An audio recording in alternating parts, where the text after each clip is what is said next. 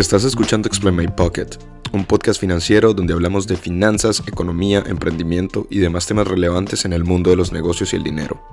Nuestro objetivo es hacer que nuestros oyentes desarrollen una cultura financiera, amplíen sus conocimientos y logren entender el valor de su dinero y qué se puede hacer con él. Yo soy Juan Camilo Niño, bienvenidos, esto es Explain My Pocket y empezamos.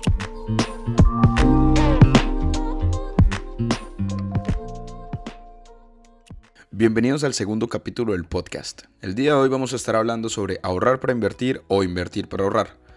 ¿Cuáles son las diferencias de ambos conceptos? ¿Cuál es más importante? ¿Por dónde empezamos? Y si quieres algunos tips, quédate hasta el final del capítulo. Ponte audífonos, relájate and let me explain my pocket.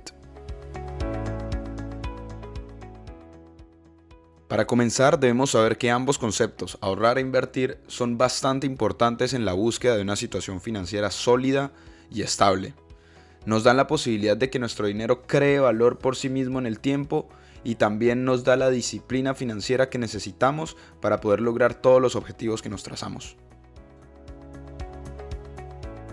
Asimismo, tenemos que saber que la combinación óptima de estos dos conceptos se basa en el orden de la ejecución. Es decir, es más importante en un inicio ahorrar para poder invertir y una vez tengamos esos ahorros sólidos, un fondo de emergencia que nos permita tener acceso a efectivo de manera rápida o cuando surjan imprevistos, ya empecemos a invertir para ahorrar. Así como es importante tener unos ahorros listos para gastar en el momento de que surja un imprevisto o un fondo de emergencia, también nos sirve para poder asumir un mayor riesgo y esperar unos mejores retornos a la hora de invertir.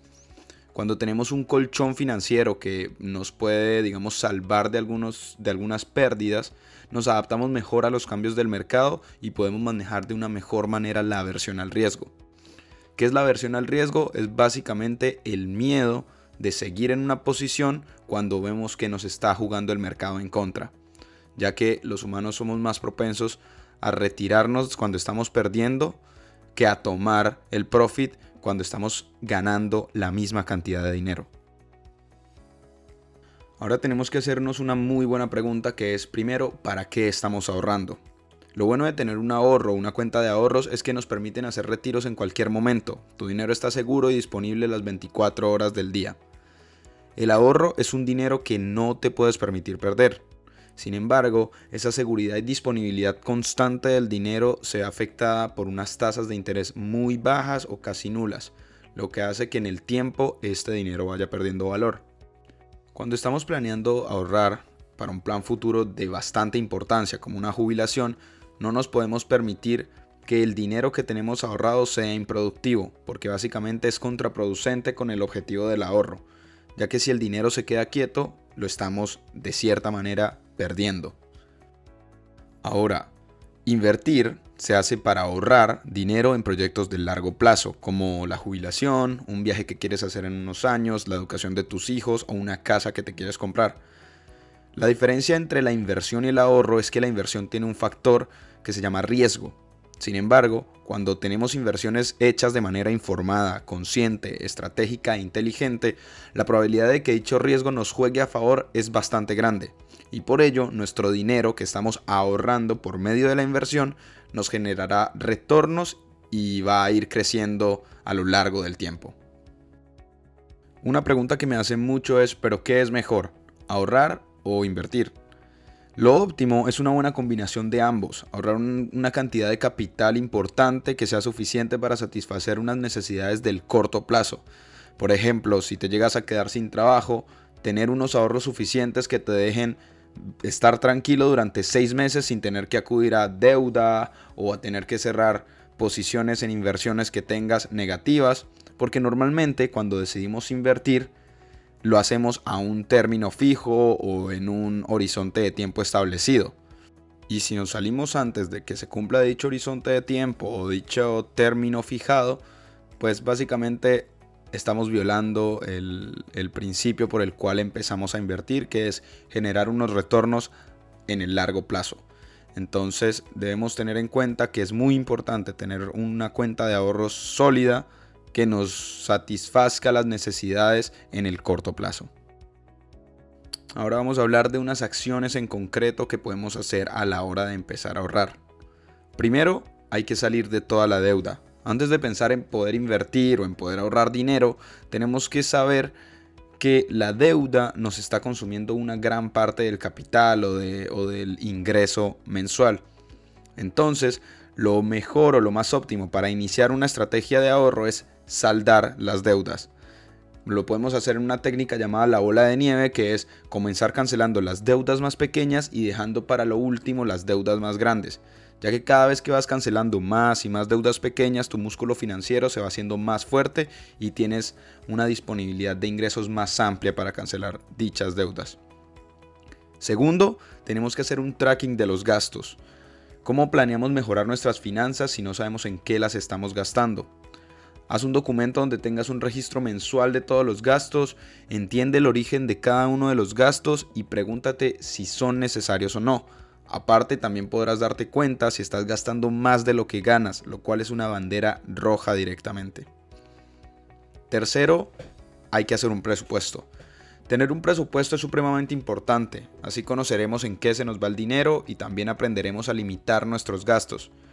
Así como tienes un, presupuesto fijo para la renta o para la gasolina mensual del carro, hazte un presupuesto para el ahorro, ponte un monto fijo a ahorrar cada mes.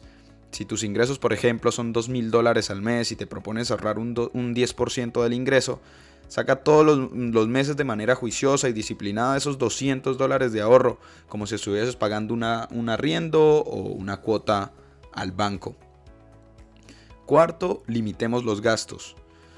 Si después de hacer un presupuesto te das cuenta que no te queda el suficiente dinero para ahorrar como lo quisieras, tienes que empezar a cortar algunos gastos innecesarios. Por ejemplo, busca reemplazar actividades de entretenimiento que usualmente son caras por actividades gratuitas o de un menor costo. Cancela suscripciones que no utilizas y más si se renuevan automáticamente ya que hoy en día hay muchísimas suscripciones. Netflix, Amazon, Disney. Cancela las que no estás utilizando o quédate con solamente una. Ponte un objetivo de comer un mayor número de veces en casa. Los restaurantes normalmente suelen ser caros y si lo haces de manera constante puedes estar perdiendo dinero. Déjalo para ocasiones especiales. Intenta también la técnica de los 7 días antes de comprar. Cuando quieras hacer una compra innecesaria como un nuevo teléfono, un reloj o un televisor, escribe durante 7 días seguidos una razón diaria del por qué quisieras comprar este artículo. Si al séptimo día aún quieres comprarlo y sigues teniendo una convicción fuerte, cómpralo. Te vas a dar cuenta que la mayoría de las veces ya no lo vas a encontrar necesario o no lo vas a encontrar útil.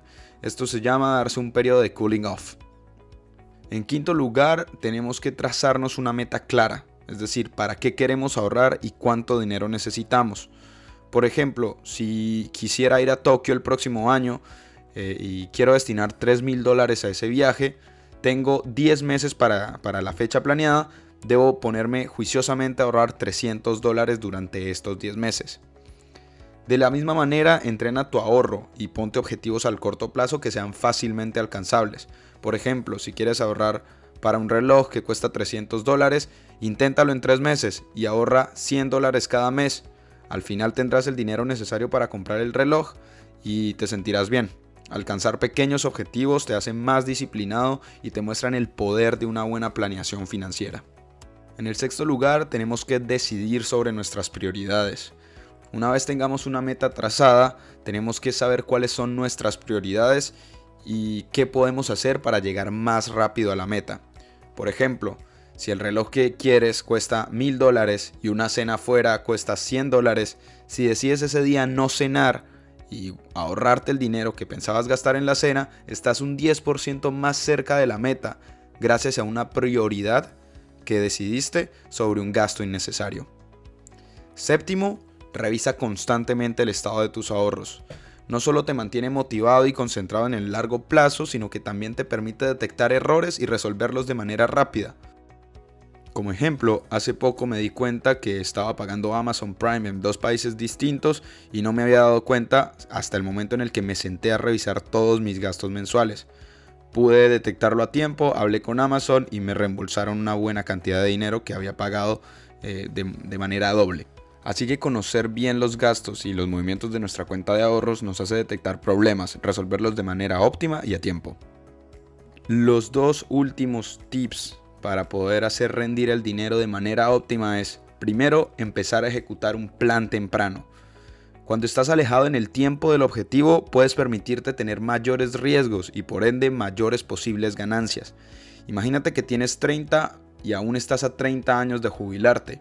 Puedes tener inversiones más arriesgadas buscando retornos más altos. En caso de que te jueguen en contra, tendrás aún mucho tiempo para recuperarlos. Por el contrario, si empiezas tarde, no querrás poner tu capital en riesgo, ya que la meta está muy cerca y no vas a tener el tiempo necesario para poder recuperarte de posibles pérdidas en caso de que las tengas. Y número 2, si no estás seguro de lo que puedes hacer con tu dinero, asesórate de un profesional. Pero sobre todo no le tengas miedo al sistema financiero, a los bancos y a los asesores creyendo que son procesos engorrosos y que toman tiempo. Pasar a la acción te puede reducir pérdidas o generar rentabilidades bastante atractivas que en un futuro vas a poder agradecer. Gracias por escucharnos, esto fue el segundo capítulo de Explain My Pocket. La próxima semana volvemos con más contenido, con más información y más conocimiento para ustedes. Síganos en nuestras redes sociales como Explain My Pocket en Instagram para que estén al día en noticias, opiniones, información y alguno que otro tip de la vida financiera. Chao.